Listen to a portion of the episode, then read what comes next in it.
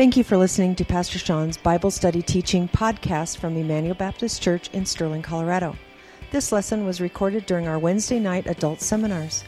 For more information on Emmanuel Baptist Church, please visit our website at www.ebc online.org. Now here's Pastor Sean.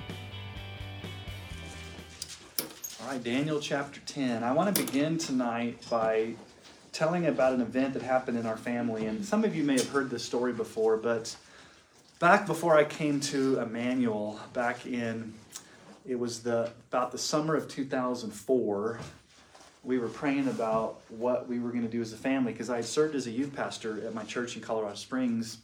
And I had been there for seven years, and I had just graduated from seminary in May of 2004. And I had a buddy from seminary said, Hey, we are looking to replant a church up in the Fort Collins area in a, in a little town called LaPorte. I don't know if you've ever been up to LaPorte. It's kind of outside of Fort Collins, up towards Rist Canyon. And, and he's like, hey, this church um, has basically lain fallow for a few years. It's We haven't planted anything. We've let the trees kind of grow and make it look like there's nothing happening, but we want to come in, we want to replant.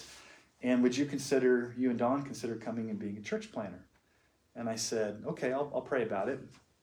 Well, about this time, it was about September of 2004, and um, I put my resume in here for Emmanuel, and I didn't know because the interim pastor here at Emmanuel was the director of, the seminary. And he said, Sean, put your resume in. They're looking for a pastor. I'm like, oh, they're not gonna, they're not gonna look for me. I, I'm just a youth pastor. I've never done anything. So I, I had my resume in here, but my friend, we went through this process, church planning and everything, and um, we assessed pretty well.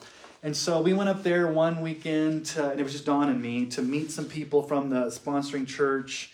And we drove around the area, and we had all these people say, Yeah, yeah, we're going to help you get this church started, and things are going to be great. And so um, it was getting pretty close to where we had to make a decision. Was I going to quit my, my position as a youth pastor at the church in Colorado Springs and go out on faith and plan a church with nobody except for our family? Um, we'd get some funding here and there. And so we decided, like it was getting pretty close to where we had to make a decision. So we decided to take Aiden and Zachary up to just drive around the area. Well, Aiden was about seven years old. I think he's probably, yeah, I think he was first grade. So we, we get up to the church. And, um, and for some strange reason, the church was open. So we were able to go in and walk around. But we pull up to the church, and, and Aiden says, I've seen this church before. I'm like, what? You've never seen, you've never been here before, Aiden. What do you mean you've seen this church? I've seen it in one of my dreams. I'm like, what? You've seen this church in one of your dreams? Yeah, Dad, I've seen this church in my dream. And we're like, okay, this is really bizarre. So we start driving around the neighborhood. We start driving around the area. We start kind of driving up in the canyon. And usually I'm pretty talkative when I'm in the car with Dawn, and I didn't say a lot and she didn't say a lot. It was very eerily quiet, and we just kind of just thought and and so as we drove around there, we drove all the way back to Colorado Springs, and I put the boys to bed. Dawn went to bed, and, and I stayed up um, in the living room, and, and I started to pray. So I knelt down on the couch. And I started to pray, and I felt this oppressive feeling where I, I couldn't actually pray. I felt like this overwhelming sense of like something pushing down on my chest to where I could not pray. It was like spiritual warfare. And I, and I don't say this lightly, but as I was walking back the hall, so here's the, the living room, the hallway goes back to our master bedroom. There's a bathroom, a hall bathroom. And as I was walking past the bathroom, I thought, and don't think I'm weird here, I don't know what I thought I saw or what I saw, but I thought I saw a demon sitting on the toilet, like crouching on the toilet. And I just kind of got freaked out. And I went and I laid down in bed next to Dawn. And I, I, I was kind of restless. And I turned to her and I said, Are you, do you feel like something's wrong? She's like, Yes, yes. I've been feeling it the whole way home. She's like, I'm glad you said something. She's like, I feel like an oppression.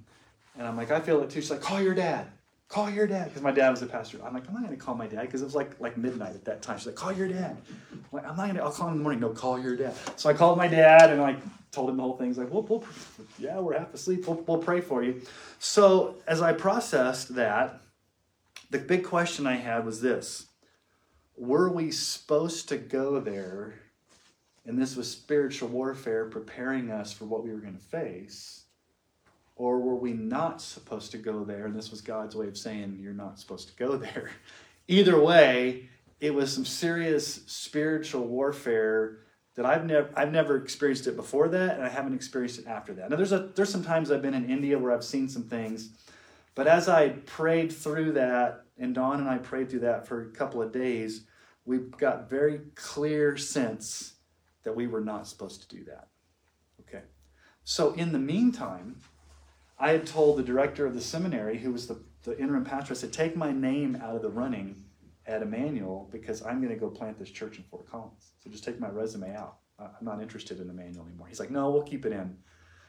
Okay, so I come back and I'm like, oh man, what, what are we going to do now? I mean, we're we're not going to go plant this church. I knew my time was up at the other church, and so it was a Sunday night, and I'm sitting there in my easy chair, and I turn to Dawn and I say, the phone's going to ring in just a few minutes. She's like, What? I said, The phone's going to ring in a few minutes and it's going to be Emmanuel. She's like, Emmanuel, where's Emmanuel? I said, It's in Sterling. She's like, Where's Sterling? I said, Well, it's that church that was looking at us. She's like, I thought we weren't interested in that church anymore. I said, Well, I'm pretty sure they're going to call tonight. And she's like, Yeah, all right. Well, like about 30 seconds later, the phone rings. And I pick it up. It's Leroy Whipke. This is the chairman of the search committee for Emmanuel Baptist Church. We're, you're one of our final candidates. Da, da, da, da. So from there, the rest is history. But the point is, that was a very intense moment of spiritual warfare that I've never experienced after that. And I don't know if anybody else has experienced it to that level, but there are some things related to the spiritual world that we don't fully understand. And I want to give you some wisdom from C.S. Lewis. So, in his book, The Screwtape Letters, C.S. Lewis says this He says, There are two equal and opposite errors into which we can talk about demons. Okay, so two errors. He says one is to disbelieve their existence. The other is to believe and to feel an excessive and unhealthy interest in them. So there's two errors when it comes to demons and spiritual warfare. One, demons don't exist, don't worry about them. The other error is that's all you think about. Maybe you've been around somebody that there's a demon behind every bush and there, there's a demon for everything. So we don't want to fall into either extreme. We, we, we don't want to have an unhealthy fascination with demons and spiritual warfare. But on the other hand, we need to understand there's a spiritual battle at play. And Daniel chapter 10 takes us into the spiritual battle. So I want to state some points up front. We'll come back to them, but I want to state them on the front end to help frame what we're going to look at tonight in Daniel chapter 10. So, Here's the first spiritual warfare is real, it is a reality. Now, that doesn't mean that you experience it all the time. There's different degrees of how you experience it, but the Bible says it is real. Number two, God is sovereign and he allows this warfare to happen for his purposes alone. So Satan cannot do anything that God does not allow him to do. So even in your spiritual warfare, God is sovereign over. And so, number three, what we experience here on earth may sometimes be due to the spiritual conflict in the heavenlies. That doesn't mean we necessarily know all of that. And then prayer is vital to this battle.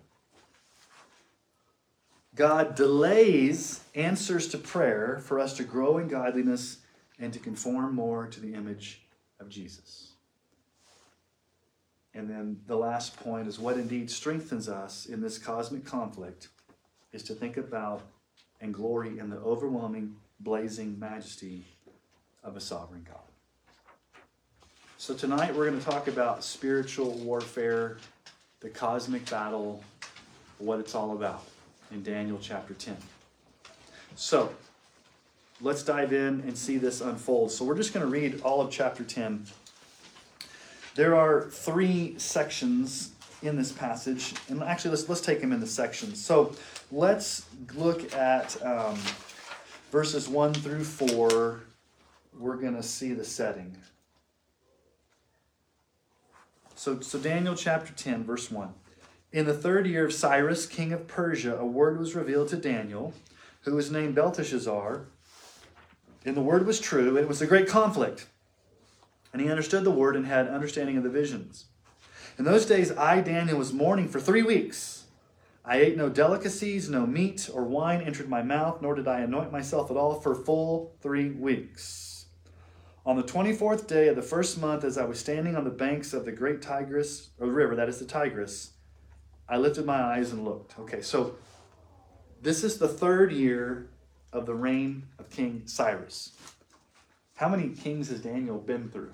Okay, he's been through a lot. He is probably in his late 80s at this point. So he's an old, old man. And what's more critical is that Cyrus was the Persian king whom allowed the Jews to return back to Israel. Remember how many years were they in Babylonian captivity? 70. Remember when Daniel was carted off as a teenager? So Cyrus made the decree to allow the Jews to go back. And so, if you go back and you read the book of Ezra, chapters 1, 1 through 4, Cyrus allows the Jews to go back and rebuild the temple in Jerusalem. And we know it wasn't an easy task. There was a lot of time, energy, a lot of opposition. You see that in the book of Ezra. Now, the question is why is Daniel mourning for three weeks? And why doesn't Daniel go back to Jerusalem? Isn't that what he had always wanted to do? We really don't know. Most scholars make a couple of guesses. Number one, he was too old. I mean, to make that trip, there was no airplanes back then. To make that seven to 800 mile trip in his late 80s probably would have taken a lot on his body. Or maybe he felt like, you know what? Ezra and Nehemiah are good leaders. Things are good in their hands. I don't need to go back. Um, or maybe the king wouldn't let him go because he was still a government official. We don't know. All we know is that he is mourning for three weeks. And word could have reached back to him that things weren't going well in Jerusalem as they had gotten back. Um, so here we have a portrait of an aging man, senior adult. His heart is in Jerusalem. He's always that's where he grew up and he wants to go back. If you remember back in chapter 9, he poured out his heart to God in prayer for the rebuilding of Jerusalem, and now word probably comes back to him that things aren't going well. So, what looked like a glimmer of hope hey, these exiles are able to go back and start rebuilding. Maybe things aren't panning out. We really don't know, but all we know is that Daniel's in mourning. And, for, and what does he do? He doesn't eat delicacies or he doesn't drink wine. He doesn't take a bath for three weeks. He's mourning. And then in verse 4, we find out what day it is. It's the 24th day of the first month of the Jewish calendar. What day is that? What does that mean? Why is that significant? Well, it's interesting. That's Nisan. Nisan is the first month on the Jewish calendar when Passover is celebrated. So it's Passover. And it could be that Daniel is longing for the days when the temple would be rebuilt in Jerusalem, that they can actually go back and do the sacrificial system and, and have Passover and, and, and have the Passover lamb sacrificed. So it's Passover. He's a man that's looking toward his true home in Jerusalem. He wants to worship. He's mourning for three weeks. And then at the end of three weeks, an angel comes to him with a vision. Okay? So let's look at the second section of this chapter. The second section focuses on this vision of the blazing sovereignty, of the blazing glory of the sovereign God. So verses 6 through 9. Actually, let's start in verse 5. I lifted my eyes and looked, and behold, a man clothed in linen with a belt of fine gold from Uphaz around his waist. His body was like beryl, his face like the appearance of lightning, his eyes like flaming torches, his arms and legs like the gleam of burnished bronze, and the sound of his words like the sound of a multitude. And I, Daniel, alone saw the vision, for the men who were with me did not see the vision, but great trembling fell upon them, and they fled to hide themselves. So I was left alone and saw this great vision, and no strength was left in me. My radiant appearance was fearfully changed, and I retained no strength. Then I heard the sound of his words, and as I heard the sound of his words, I fell on my face in deep sleep with my face to the ground. Okay. Who is this mysterious man that shows up to Gabriel? I mean, shows up to Daniel. Is it the angel Gabriel? Some scholars think maybe it was Gabriel. Who is it? We can't be dogmatic, but here's my opinion. And my opinion is based upon revelation. Okay. I think this man is none other than Jesus, Christ himself. A pre incarnate Christ that shows up to Daniel. And here's why because the descriptions that you see here are the exact same descriptions that are given of Jesus in Revelation chapter 1. There's a lot of similarities between what happens to Daniel and what happens to John. What happens to Daniel? He falls to the ground. He sees this blazing vision. He's zapped of all strength. What happens to John when he sees Jesus? So I have it on your sheet so we don't have to turn to Revelation, but here's what John, in the very first chapter of Revelation, sees. And you guys tell me if you see the parallels here. Okay, okay this is John. Then I turned to see the voice that was speaking to me, and on turning I saw seven golden lampstands, and in the midst of the lampstands one like a son of man, clothed with a long robe and with a golden sash around his chest. The hairs of his head were like wool, as white as snow. His eyes were like a flame of fire. His feet were like burnished bronze, refined in a furnace. And his voice was like the roar of many waters. In his right hand he had seven stars. From his mouth came a sharp two edged sword. And his face was like the shining of the sun in full strength. When I saw him, I fell at his feet as though dead. But he laid his right hand on me, saying, Fear not. I am the first and the last. I am the living one. I died, and behold, I'm alive forevermore. I have the key of death and Hades. Does that sound very similar to who shows up to Daniel here in Daniel chapter 10? Flaming eyes, feet of burnished bronze, the voice of many waters. What happens to John when he sees it? He falls as though a dead man. What does Daniel do here? Daniel was fearfully his radiance was fearfully changed, and he had no strength.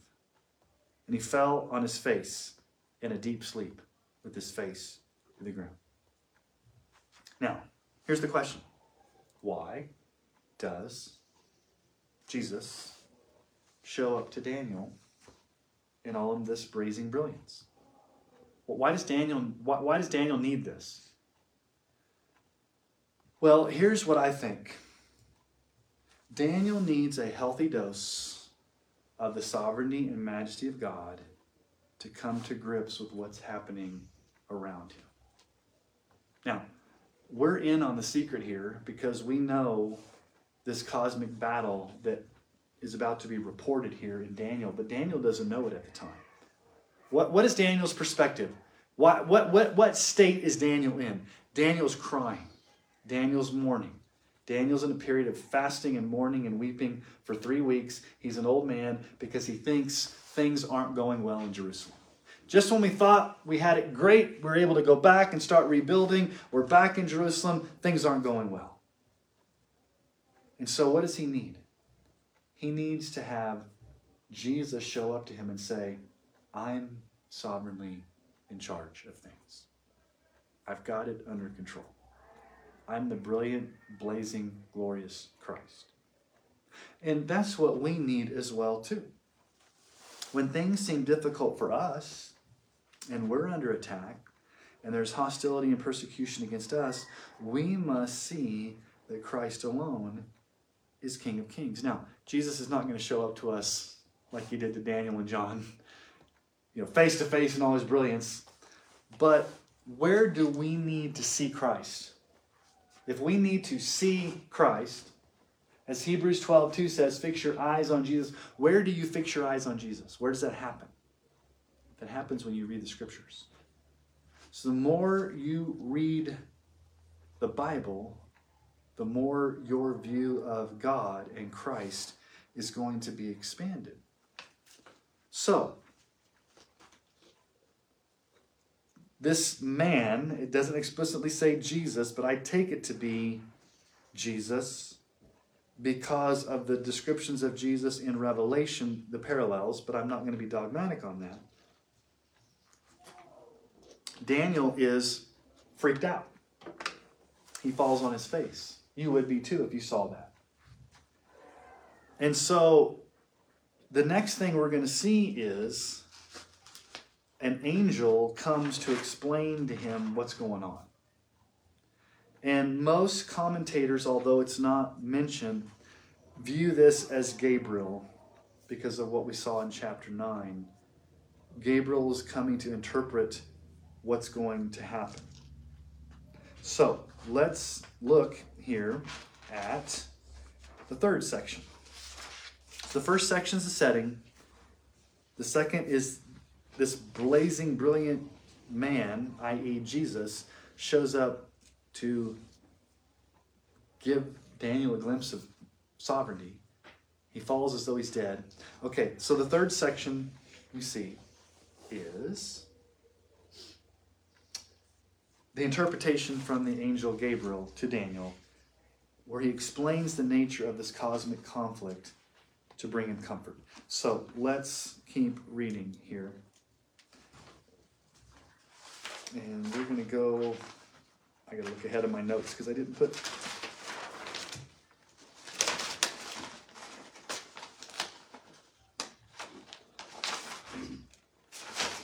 Well, I got a lot of space here. Well, we'll just read until we I'll just read. Okay, here we go. Verse 10. And behold, a hand touched me and set me trembling on my hands and knees.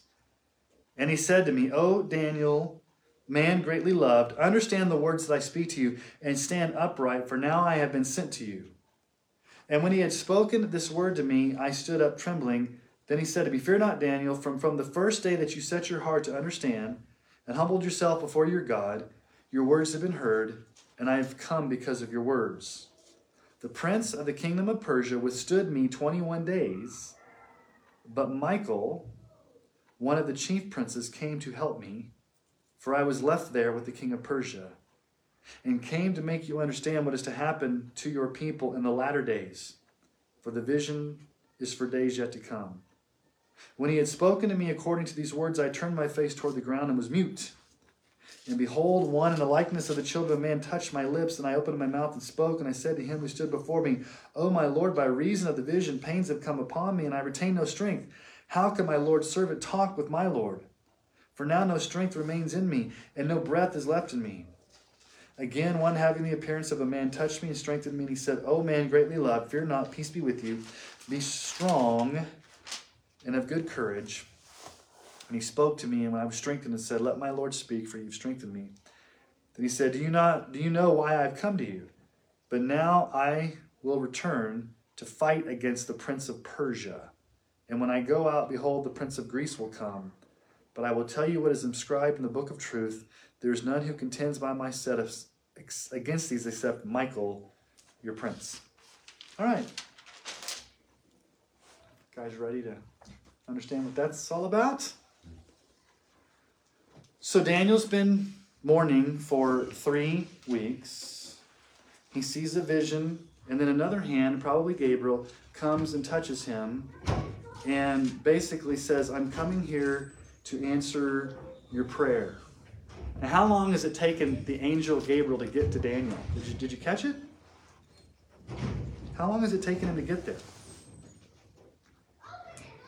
Verse 13 The prince of the kingdom of Persia withstood me 21 days. But Michael, one of the chief princes, came to help me, for I was left there against the king of Persia. Okay. Why has it taken so long for Daniel to be strengthened? 21 days. How many days is that compared to how many days he was fasting? Same amount of time. Three weeks. 21 days, three weeks. Now, this is where it gets a little strange. If this is the angel Gabriel, who else is helping him in this fight? Who's listed there? Michael. There are two angels in the Bible that have names archangels, Gabriel and Michael. So, Gabriel, the archangel, Michael, the archangel, are fighting. Here's the thing Gabriel could not fight the prince of Persia on his own. He needed another angel to come and fight. That's why it took him so long. Now, are we talking about a real king of Persia? What are we talking about here? What's this all about? Because they're in angels, archangels fighting, most scholars would take this that the prince of Persia and these kings of Persia are demonic spirits, symbolic for demonic spirits who are waging cosmic battle in the heavenlies, especially against Michael, who is the archangel over the nation of Israel. Now, it shows that these demonic forces are strong because Gabriel could not fight them alone. He needed help from another angel. He had to get help from Michael. Who is Michael? Michael the archangel. Okay, let me tell you where Michael is listed in the New Testament, in Jude. Jude, verse 9. But when the archangel Michael, contending with the devil, was disputing about the body of Moses, he did not presume to pronounce a blasphemous judgment, but said, The Lord rebuke you. Evidently, the devil wanted to take the bones of Moses and turn them into relics so that people would worship the body of Moses as opposed to worship the Lord. And the Michael, it says here, Archangel Michael contended with the devil. Don't ask me to explain how all this happens. Okay, so here's what we don't know. There are, here, here's the point. There are things that are happening in the cosmic realm right now that we don't see. And I don't know exactly how it all unfolds. But we have verses here that says there are two angels, Michael and Gabriel, fighting this quote unquote prince of Persia. And it took three weeks. And you also have a verse in the New Testament that said Michael the archangel was fighting with the devil. Okay, what about Revelation? Revelation 12, 7 through 9. Now, war arose in heaven, Michael and his angels fighting against the dragon. And the dragon and his angels fought back but he was defeated, and there was no longer any place for them in heaven. And the great dragon was thrown down, that ancient serpent, who's called the devil, and Satan, the deceiver of the whole world. He was thrown down to the earth, and his angels were thrown down with him. There was a war in heaven between Michael and Satan. So, evidently, Michael the archangel is probably the top angel who wages serious warfare against the devil. And Gabriel here was not able to do it on his own, so he had to call in his buddy, so his buddy Michael, the archangel. Now, we need to make sure that we don't build an entire theology on this. But it does appear, and there are some people, and I'm going to address an issue because there are some people who build a theology from this passage of Scripture that there are territorial spirits over certain towns and over certain nations, and that you need to go on the offensive to do spiritual mapping. I don't know if you've ever heard of territorial spirits or, or spiritual mapping. Okay, so like for example, in Colorado Springs, there was a famous church that when it started, the pastor thought that there was a territorial spirit over Colorado Springs. So he got a big vat of anointing oil, like like you know you see like when you see like the insecticide thing, and he went out to where they were going to plant the church, and he went to key areas in Colorado Springs like City Hall, and he sprayed this anointing oil to get rid of the territorial spirits that were oppressing Colorado Springs. Okay, so that's an example. When we first moved to Sterling, like the very the very first couple of Sundays we were here, there was a family in the church. They're no longer here. They were only here for maybe a few months. But they invited us over to dinner. And as we went over to dinner, they said, You know, there's a demonic spirit over Sterling. You can feel it when you come over the overpass. You come off I 76, you come over the overpass, and as you descend into Sterling, you can feel the territorial spirits gripping this community. We are so glad God has called you here to bind these territorial spirits and to cast them out. What's your plan for spiritual mapping to map out the territorial spirits in Sterling and to engage in territorial warfare? And Dawn and I looked at each other like, that's not what God called us to do to come to Emmanuel Baptist Church. And so once this family realized that we were not maybe that theological persuasion, either they moved or whatever, but there are people that basically say, because of this passage of Scripture, there are territorial spirits or territorial demons over certain cities, principalities, and you've got to go fight those. Okay? So here's the problem with that. We are never told in Scripture to hunt out Satan or to find out where these territorial spirits are or to try to map a city and go on the offensive. Daniel didn't attempt to name the demons, break their power, or cast them out.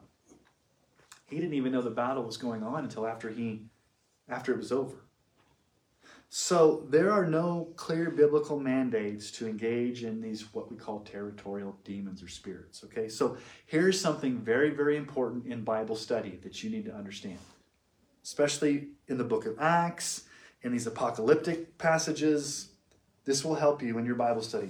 We must make a distinction between what is descriptive and what is prescriptive.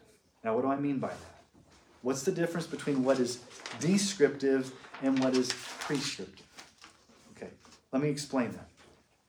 Sometimes the Bible describes an event without giving us prescribed instructions on how to obey specific commands. Other times, there are clear commands to be obeyed, laid out very clearly. So sometimes the Bible describes something that happened, but it doesn't tell us we're to model it or do it. It just describes that something happened. There are very clear passages that tell us what we're supposed to do. Okay. This is a descriptive passage, not a prescriptive. And that's where a lot of these weird fringe hyper charismatic word faith groups go. They take something that's descriptive and they make it where well we got to do that. We got to emulate it. We got to we got to follow that. So whatever we see somebody doing in the Old Testament, we've got to do that too. And they don't make the distinction between what's descriptive and what's prescriptive. So the overall emphasis in the Bible with believers is to encourage us not to sin but instead to live holy lives. Now, let's talk about have you ever met somebody that had a demon for everything you went through? We need to, we need to get rid of the demon, of the spirit. They may even not use the word demon, but spirit. That person has, has a spirit of poverty. That person has a spirit of cancer. That person has a spirit of sickness. That person has a spirit of such and such. And we need to bind it. We need to, we need to rebuke it we need to cast that spirit of that person has a spirit of fear or that you know you, you you often hear that okay where do they get that language so let's look at the most dysfunctional church in the bible the church in corinth had a lot of sin okay so 1 corinthians 1.10 i appeal to you brothers by the name of our lord jesus christ that all of you agree and that there be no divisions among you but that you be united in the same mind and the same judgment okay What's the problem here? There's discord, there's disunity. What does Paul tell the church? Does he say, hey, rebuke the demon of discord? Does he say that? No, he says, get along. Get along. Okay. In 1 Corinthians 5, we won't go there for the sake of time, but this is where there's the adulterous or the incestuous relationship. There's sexual sin in the church. And Paul doesn't say, hey, rebuke the spirit of incest. He says, practice church discipline and kick the guy out chapter 6, 1 Corinthians, there's a problem where Christians are suing one another in court. And Paul says, Does he say, hey, rebuke the spirit of lawsuits? And he's like, No, don't sue each other. 1 Corinthians 11. Let a person examine himself and then so eat of the bread and drink of the cup. For anyone who eats and drinks without discerning the body eats and drinks judgment on himself. Does Paul talk about the demon of gluttony at the Lord's Supper? See, here's the, here's the issue some people, instead of addressing sin and say, stop sinning, they will blame everything on a demon and say, You've got a demon of such and such, and you just need to rebuke the demon. Well, who whose responsibility does that put it on them? Like you, you could keep rebuking this demon, but you can keep continuing the sin. So before I go any further, does anybody have experience with stuff like this, or is this all foreign to you? People, maybe? Okay. Some of you are like, I don't know anything about what he's talking about. Now, when there was opposition, okay, let's talk about demons for a moment. Are demons real? Yes. Can people be demon possessed? I didn't, didn't hear the whole thing. Can people be demon possessed? Yes, Okay. Can Christians be demon possessed? No. Christians can't be demon possessed because we have the Holy Spirit. Now, in the Gospels, when Jesus was doing ministry, and in Acts, the time you saw the most demonic activity was when they were going into a particular area to present the gospel, there was demonic oppression because the devil doesn't want to get the gospel out.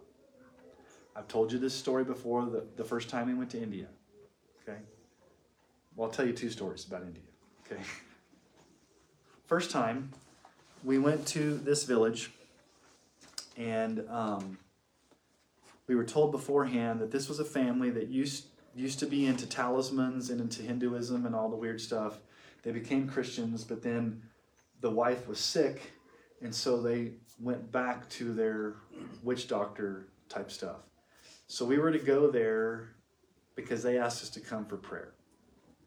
And I told the guide that was with us, I said, I, I will pray with them, but before I pray with them, I want to share with them the gospel of Jesus Christ because they're going back to this witch doctor as opposed to going to Jesus. Well, right as we walk into the village, this lady that was she was obviously demon possessed because her eyes were all glazed over and she was like yelling and screaming and doing all this crazy stuff and she was trying to prevent me from talking and she was trying to get in the way of me talking to this couple on the porch and the interpreter i don't know what he said but he did something like this with his hand and said something and she sat there in a catatonic state like she was just sitting there like this and i presented the gospel to the couple with the translator prayed for them said amen.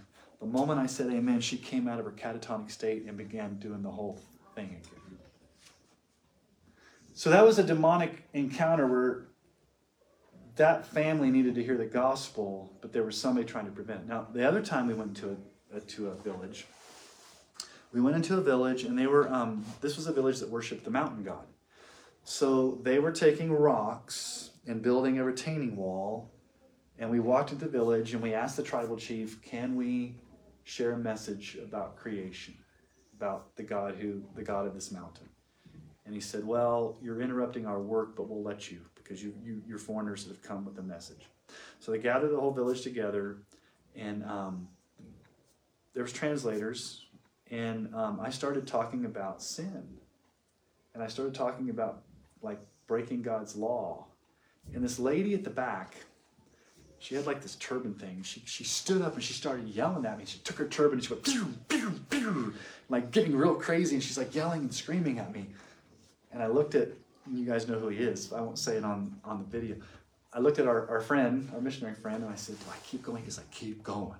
She needs to hear about sin. Keep going. So I kept like teaching about sin.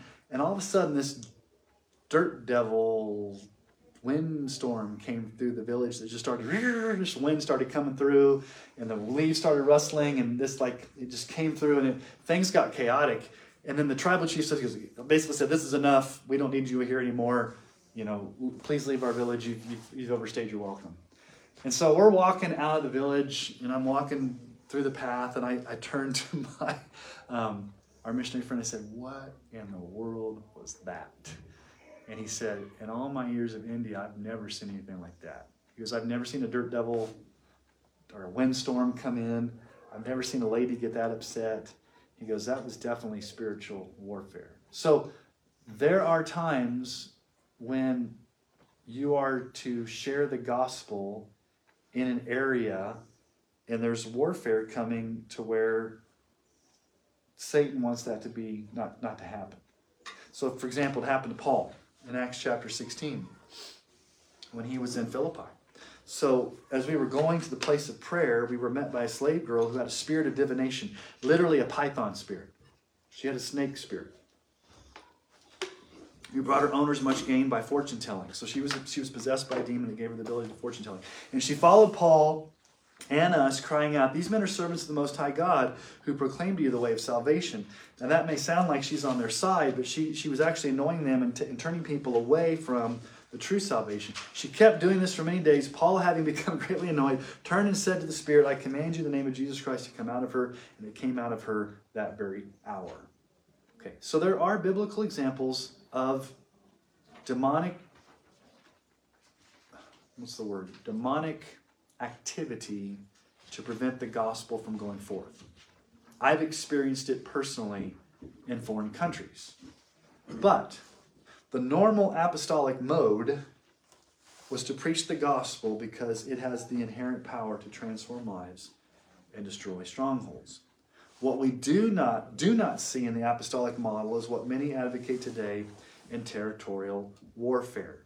Okay? So in no instance in no instance in the New Testament do we ever see anyone summoning a territorial spirit upon entering a city to preach the gospel. So what these guys will do is they'll they'll walk into like let's say they come into Sterling and they'll walk into Sterling and they'll say, "We summon the spirit of Sterling to make yourself known, and we want you to come out and reveal yourself so we can." So like they tr- they try to summon whatever demonic spirit there is in Sterling so they can address the spirit. Never see anything like that in the Bible. As a matter of fact, the demons only spoke to Jesus. Uh, demand we never see people demand information from demons about local demonic hierarchy. So they'll come in, these guys will come in and they'll say, Tell us who your top demon is. Tell us who your tell us who the hierarchy is. Who's your who's your general and who's your you know, tell us who, who's all in your army. Okay. Um, we never see anybody say that we should believe or teach information derived from demons. Um, sometimes they'll want to get information out of demons to try to learn things. Um, and then we never see people teach by word or example that certain demonic strongholds over a city must be broken before the gospel can be effectively proclaimed. Um, what this couple told us was that our ministry as pa- my ministry as pastor at Emmanuel and my ministry in Sterling would not be successful unless we named the territorial spirit, got information from that territorial spirit, and then rebuked and broke the curse of that territorial spirit that was hovering over Sterling and keeping it in a stronghold. So it was a little strange. What are we told to do? We are told to stand firm in the gospel. Ephesians 6, 10 through 13. Finally, brothers, or finally, be strong in the Lord and in the strength of his might. Put on the whole armor of God that you may be able to stand. There's the first time that word is used against the schemes of the devil.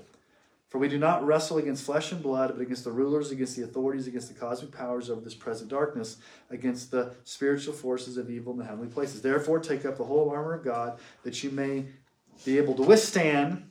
There's the second time in the evil day, and having done all to stand firm. So we are to stand firm in the battle. James 4 7 is the same Greek word. Submit yourself, therefore, to God. Resist the devil, and he will flee from you. Resist is the same Greek word as stand. Stand, resist. Stand against the devil. So we need to be careful here when we talk about demonic activity that we avoid the heresy of dualism. Now, what is dualism? Dualism, two, two things. Okay. Dualism is basically this idea that Satan and God are equal and opposing forces. There are some people that believe, like I heard somebody one day say, here's how spiritual warfare works it's like a chessboard. God makes his move, Satan makes his move. God sees what Satan's going to do, and he makes his move. Satan sees what God's going to do and makes his move. And they're playing this game of chess trying to outwit each other. And in the end, you really don't know who's going to win out because it's a battle of chess. Is that biblical? No. Satan does not read people's minds. He's not omniscient. He's not sovereign. He can only do what God allows him to do. So dualism would say Satan has equal power with God, and they're two equal opposing forces, and they're kind of duking it out. Okay, no, that's not what happens. Um, just go back and read the first couple of chapters of Job, and you find out that's not true. Satan has to get permission from God to even attack Job. And at the end of Job, Job 42 2, says to God, I know that you can do all things, and no plan of yours or no purpose of yours can be thwarted. So God is sovereign. He can do whatever he wants. Psalm 115, verse 3, our God's in the heavens. He does all he pleases. And then Isaiah 14, 27, the Lord of hosts his purpose, and who will annul it? His hand stretched out. Who will turn it back? So God is absolutely sovereign. Now, that was a little bit of a, um, a detour. Now, here's the question that we don't know that we kind of have to infer.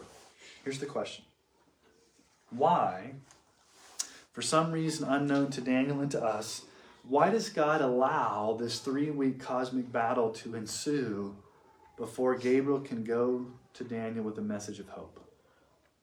Why does Daniel have to wait three weeks?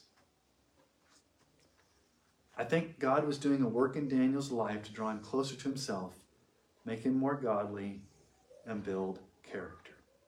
Now, here's the point with you and me in spiritual warfare God will often do this in our lives with spiritual warfare. He may allow the attacks of Satan to come upon us as a way to strengthen our faith and to mold us more into the image of God. Okay, let's bring let's talk some theology tonight. Does God permit Satan to somehow attack you at times? Yes. Why? I mean, it always goes back to the answer because God, God's in charge. So we may not fully understand why we go through spiritual warfare, but God may permit Satan and his demons to afflict Christians externally. That's a key word externally with adversity and suffering. Now, here's the thing. Let me just write this on the board. Here's the problem sometimes. When I'm counseling somebody that's going through a hard time, it can be one of three things. So, one, it could just be natural suffering that is a result of living in a fallen world. Number two, it actually may be spiritual warfare that God is allowing to happen in your life.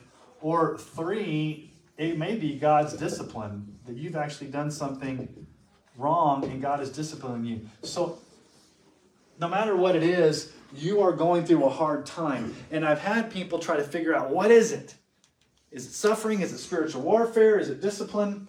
Um, the discipline one's probably the most easy to identify because I can ask somebody, is there a sin in your life that you're reaping the consequences for, that God may be disciplining you, that you need to repent of? If they can say yes to that, I said, well, maybe it could be discipline. If they say no, I, I, I there's nothing I know of, I, there's no secret sin. Not that I'm perfect, but I, you know, there, there's really nothing I can identify that I've done that's overtly sinful. Then you got to ask the question, okay, is it suffering or is it spiritual warfare? And I don't know. You don't know. All you know is that I'm going through it. So you can spend all day trying to figure out which one is it. Okay, which one is it? The other question is, why is it happening to me? You may not get an answer to either one of those. What's the most important? Not which one is it or why is it happening to me. The most important thing is who. Who am I trusting in right now? Because God may allow Satan to externally attack you, not internally, because you can't be demon possessed. I'm saying externally as a way to strengthen your faith, draw you closer. I, I, don't know. But we have an Old Testament example and we have a New Testament example. So, Job, You guys remember the story of Job? Do you want to go back and read that, or you just trust me? Do you, do you want to read it, or you want, or do you want to trust me? I'm good. You can trust me. Okay. So Job, Satan comes and presents himself before God, and God says, "Have you considered my servant Job?" God points out Job to Satan, and basically Satan says to God, "Well, the only reason." that Job worships you is because like you've blessed him and life's going good. Take away everything he has and he'll curse you to your face. And so God says, okay, you can take away everything from Job, just don't take away his life. And then what happens to Job? Things go really bad. And Job suffers. And so God purposely allowed Satan to inflict suffering on Job for God's own purposes alone. But Satan could not go beyond what God allowed him to do. But it was God that was sovereign over the suffering through Satan. Okay? What about so that's an Old Testament example. New Testament example would be Paul's thorn. We really we really don't know what Paul's thorn is, but what does he say in 2 Corinthians? So to keep me from being too elated by the surpassing greatness of the revelations, a thorn was given me in the flesh, a messenger of Satan to harass me to keep me from being too elated. Three times I pleaded with the Lord about this, that it should leave me. But he said to me, My grace is sufficient for you, for my power is made perfect in weakness. Therefore, I will boast all the more gladly of my weaknesses, so that the power of Christ may rest upon me. Now, Paul said this was a messenger of Satan. We, we don't know what the thorn is. There's like so many different opinions about what the thorn is. Something inflicted Paul, and he called it a messenger of Satan. And he asked God to take it away. And what does God say? I'm not taking it away. I'll give you my grace to be able to withstand it, but I'm not taking it away. So, with Job and with Paul, God ordained spiritual warfare as a way to strengthen their faith and grow them in grace. That's why James 1, 2, and 4 says, Count it all joy, my brothers, when you meet trials of various kinds for you know that the testing of your faith produces steadfastness, and let steadfastness have its full effect, that you may be perfect and complete, lacking in nothing. So when you're going through a spiritual battle, we must always remember the sovereignty of God. And here's a good verse to remember. Maybe you've remembered this one before 1 John 4 4.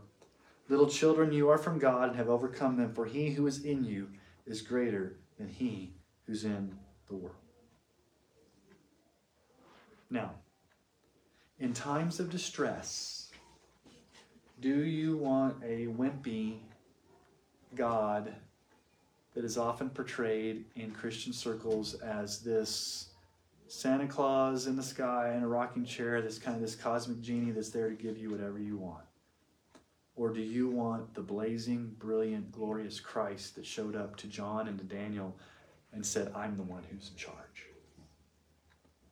So we need the blazing sovereignty of God to help us understand what God's doing. Now, Daniel understands what's happening. So Daniel's been praying and fasting for three weeks. The angel comes to him and says, The reason you've been waiting this long to get an answer is because I've been fighting, Michael and I have been fighting this prince of Persia in this spiritual warfare, and we finally got to you to strengthen you. And so in verse 19, we hear the words of comfort that really we all need to hear during times of spiritual warfare. What does verse 19 say?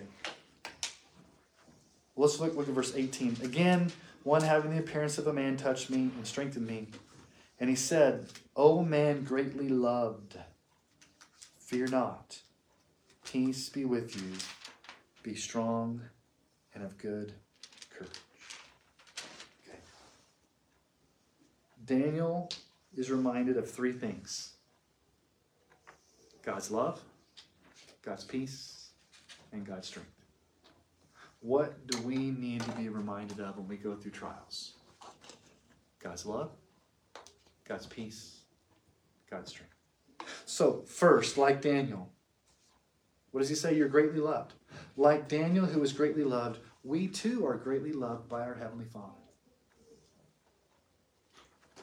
God loves us greatly.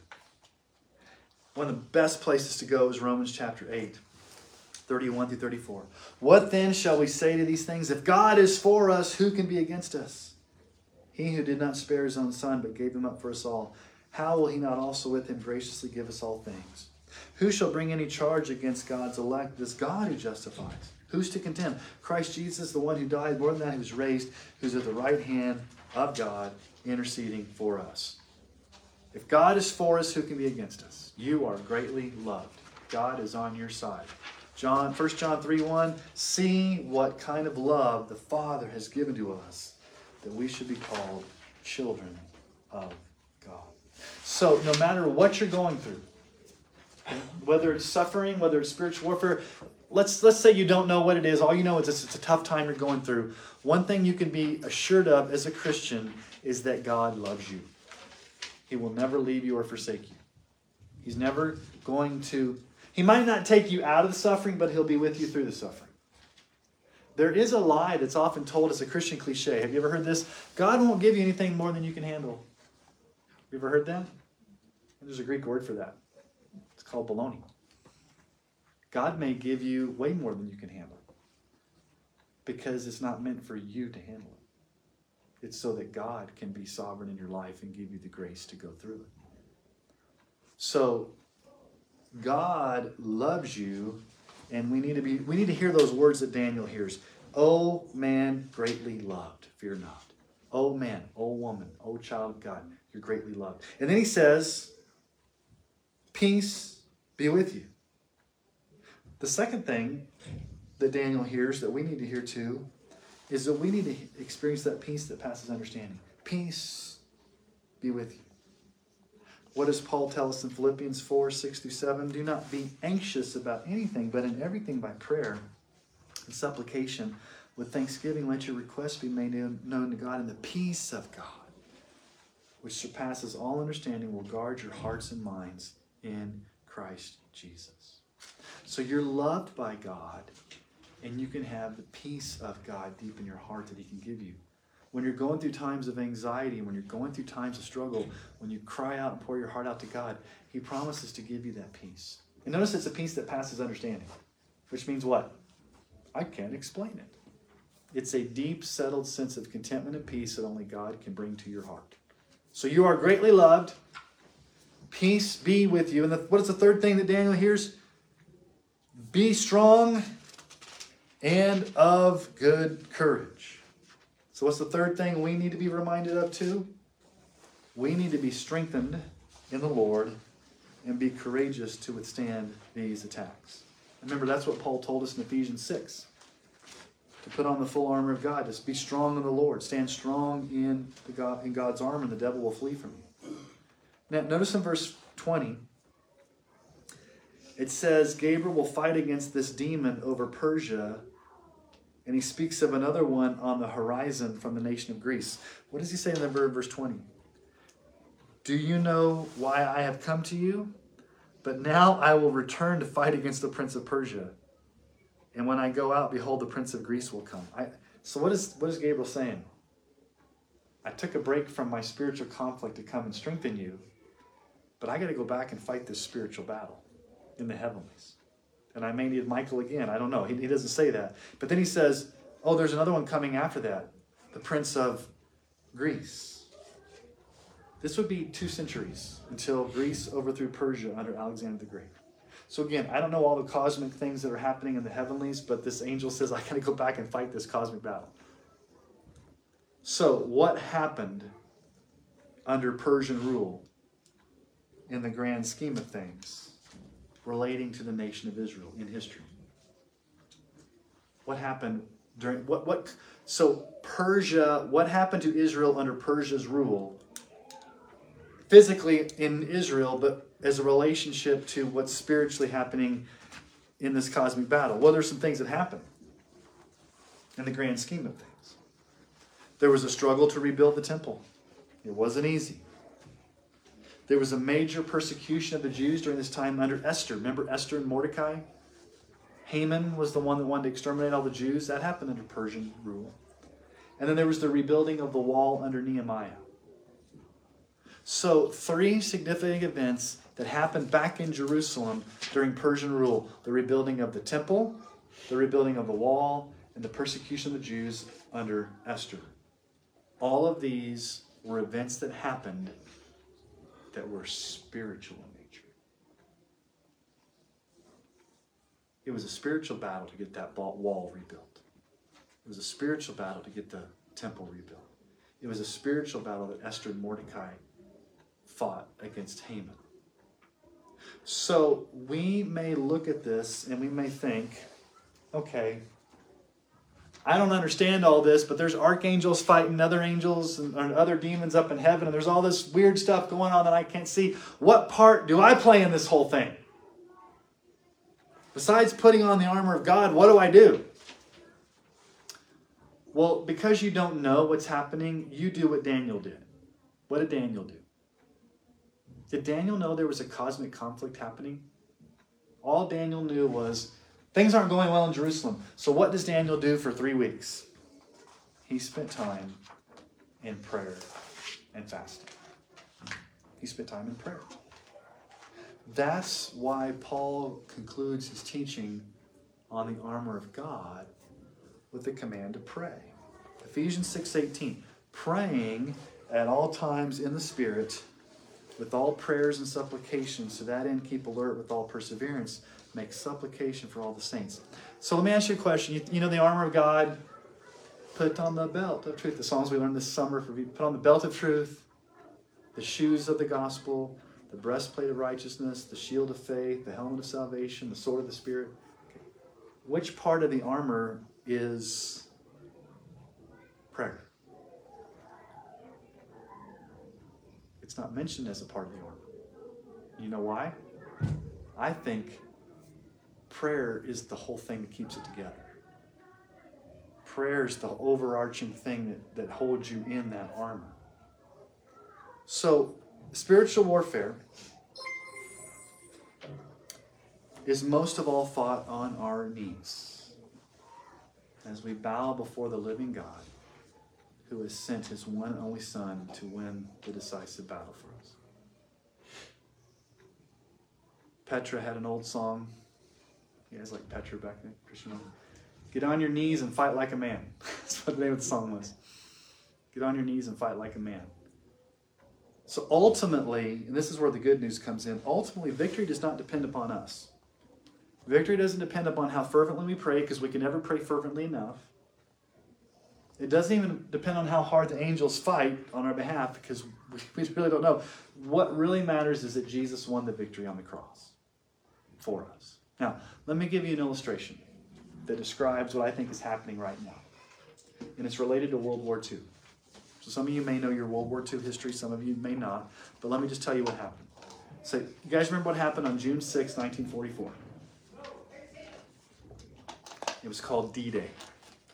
It was where the Allied forces stormed the beach of Normandy, and it was the most massive strike in history. 130,000 troops landed on the beach that day. And they, and you can go into a lot of story about it, how it really wasn't supposed to happen because the, the, the British fooled the Germans, and you know, there's a lot of things, a lot of interesting things that happened. But basically, that ended, that pushed Hitler back and for all intents and purposes, D Day was the decisive day when World War II ended. Okay? Hitler knew he was defeated. Now, did that stop him from continuing to fight the battle? No. As a defeated enemy, what did Hitler do? He knew he was toast. So he said, if I'm going to go out, I'm going to inflict the most damage on the Allied forces that I can. They're excited to hear about World War II. Um, so what he did was he orchestrated what was called the Battle of the Bulge, one of the last battles of World War II. This was the bloodiest battle of World War II. Okay? So the Battle of the Bulge was the bloodiest war battle in World War II, and it was after D Day when Hitler knew he was a defeated enemy. Okay, it wasn't until April 30th, 1945 what happened? Hitler committed suicide. He knew that the Third Reich had lost. And on May 8th, the Allied forces accepted the unconditional surrender of Germany, and that was called VE Day. Remember Winston Churchill? VE Day, Victory in Europe Day. That was the official end of World War II. So, D Day, VE Day. Okay. So, right now, we are living between D Day and VE Day. What was D Day? When Jesus died on the cross. The victory was won when Jesus died on the cross. But the battle's not over until he comes back. Victory eternal day, okay, VE Day. So between now, the cross, and when Jesus comes back, if you equate Satan with Hitler, what does Satan know? Satan knows, he's read Revelation. What does Satan know? I'm going to be thrown into the lake of fire. I lose this battle. So Satan knows he's a defeated foe, just like Hitler knew he was a defeated foe. So what's Satan going to do? Is he going to sit down and take it, you know, easy? No, he's going to try to inflict as much damage as he can because he knows his time is short and he's going to attack God's people because he knows his end is written. So he's going to throw those flaming darts and he's going to attack us because he knows that the victory was won by Jesus and the ultimate victory is when Jesus comes back. Now, why does Jesus not come back sooner than we'd like? Because it's his timetable to come back. So when we are in the midst of the battle, when we're in the midst of suffering, what do we need to remember? Those three truths that Daniel heard. When I'm going through a hard time, when I'm going through struggling, when I'm going through pain, you're greatly loved. You can have the peace that passes understanding, and God can give you strength to stand in the day of battle. You can stand firm, you can have peace, and you can know that God will never leave you or forsake you because He loves you. And that truth, those three truths, will help you through the difficult times. Why it's happening, what's happening, I don't know. But the three things I do know is that God loves me, God will give me peace, and God will give me strength in the battle. It may be difficult. Satan may come at me hot, may come in with darts, but I've been given grace to stand firm in the armor of God, and he will flee from me. So, that is Daniel chapter 10 tonight. Are there any questions or clarifications? Whose idea was it to do Daniel? I'm just joking. Guys, we have, there's no more questions? We have two more weeks of Wednesday night. And there's two more chapters left. So we will finish, we'll do chapter 11 next week, and then I think the 10th, is it the 10th? I think is whatever that second Wednesday night is our last, I don't know what the date is, but there's, there's two more Wednesday nights. Then we'll take a break, and then I won't announce what we're going to do next year. But when we start back up in January, we're going to start something totally new. Are there any questions? Somebody has one on line. With the shield of faith, you can extinguish all the fiery darts that the enemy may throw. Yes, amen, Jamie Ho. That's Jamie Ho. Yeah, I, I, it's sometimes hard to monitor the questions, but I'm seeing things come through. So. All right, you guys ready to pray? All right.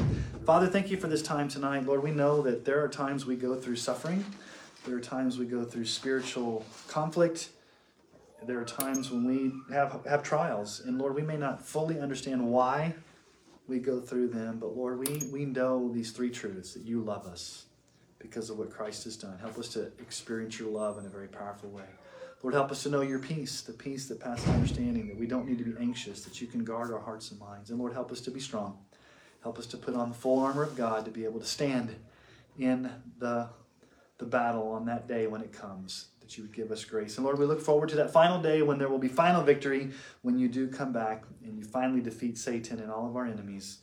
and you rule and reign as King of Kings and Lord of Lords over all things. And Lord, we know you rule and reign right now, but it'll be an ultimate reality on that final day. So, Lord, help us to have hope, know that you're sovereign and you're in control.